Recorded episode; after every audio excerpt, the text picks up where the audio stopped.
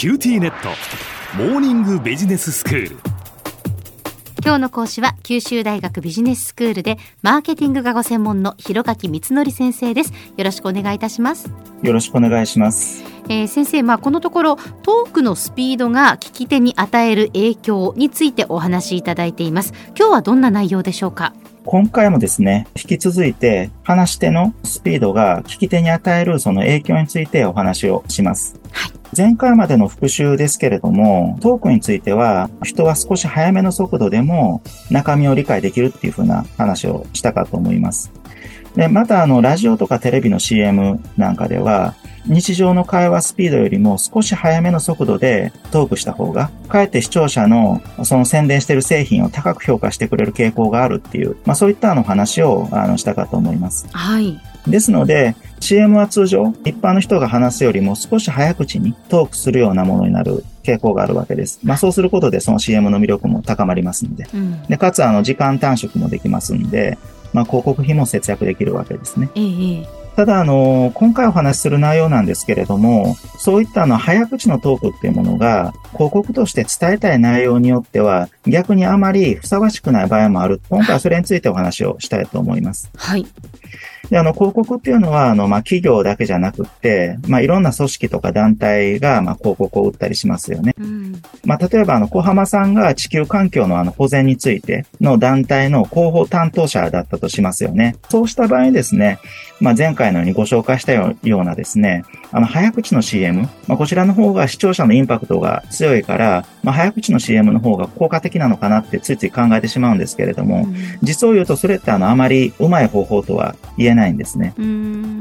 それはあの、どうしてだっていうふうに思われますか？まあ、その前回、まあ、お話しいただいたその CM の例っていうのは自動車の CM でそのいろんなこう、まあ、スペックがどうだとかそういうことがわーっとこう詰め込まれていてその一つ一つの情報というよりも、まあ、早口で言うことによってあなんかすごいなっていう印象を与えるから、まあ、結果的に評価が得られるというお話でしたが例えばそのこういう内容地球環境の保全についてのそのの話っていう場合は中身が重要要なのでそれがきちんと伝わらないとやはり意味がないのかなって思うんですよね。そうなんですよね。早口であの CM をするとですね、その内容をあのまあ、あの、重要なものだっていうふうに受け取ってもらえないような、あの、可能性もあるわけなんですよ。うん。印象には確かに残るんですけれども。ね、なんとなくこう全体としての印象に残るだけで、一つ一つの情報は実はきちんと伝わっていないっていうことでしたもんね。そうなんですよね。はい。あの、聞き流されてしまうっていう、あの、ことですね。うん。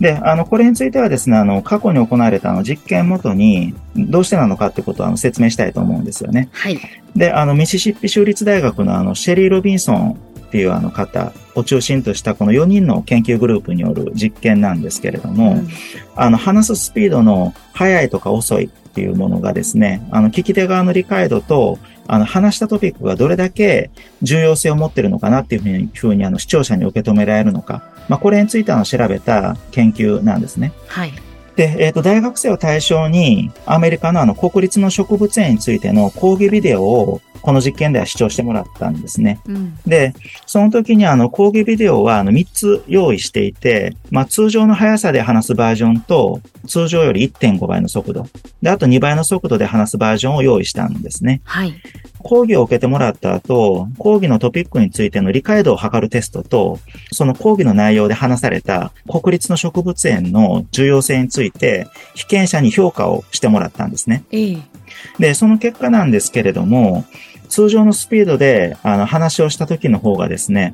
1.5倍と、あと2倍速の速度で講義した場合に比べてですね、内容の理解度のスコアも、そのトピックを重要だっていうふうに考えるかどうかっていう、その度合いもあの実は高くなったんですね。うん、講義の内容がどの程度社会に重要性を持っているかとか、まあそういったものをあの被験者に聞いた時の平均値っていうのは、通常のスピードだと10点満点で平均7.6点あったんですね。はい。で、それがあの1.5倍速だと、スコアが6にまで落ちてしまいまして、で、2倍速だと5.7にまで落ちてしまったんですね。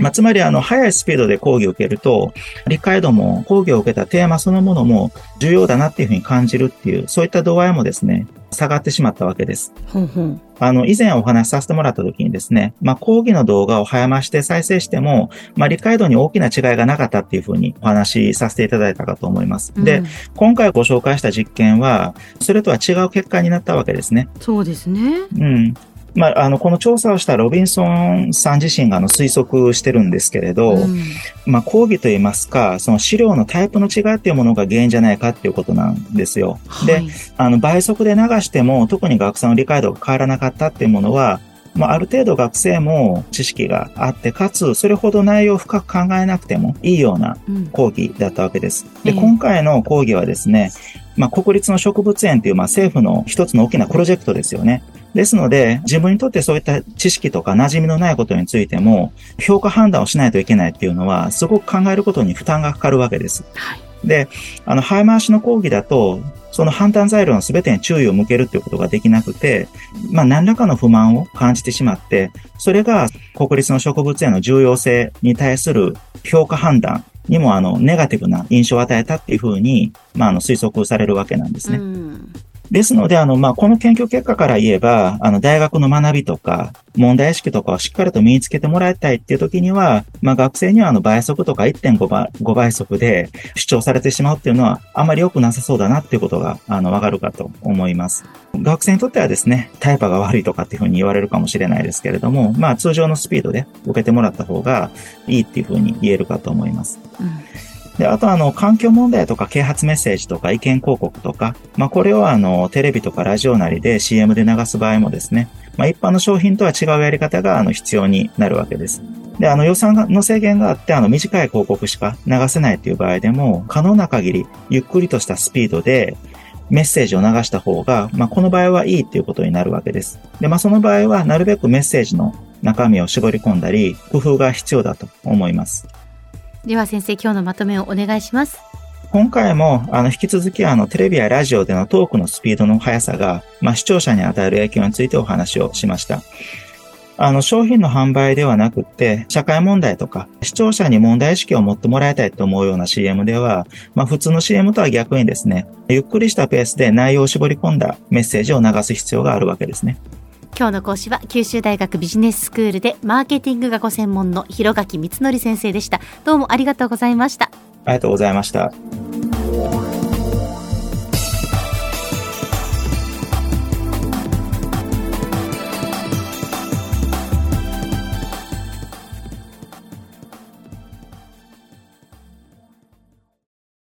QTnet。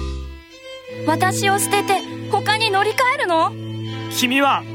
僕には高嶺の花すぎたんだ。それに彼女はありのままの俺をそのまま受け入れてくれるって。今お使いのスマホそのままで。乗り換えるなら QT モバイル。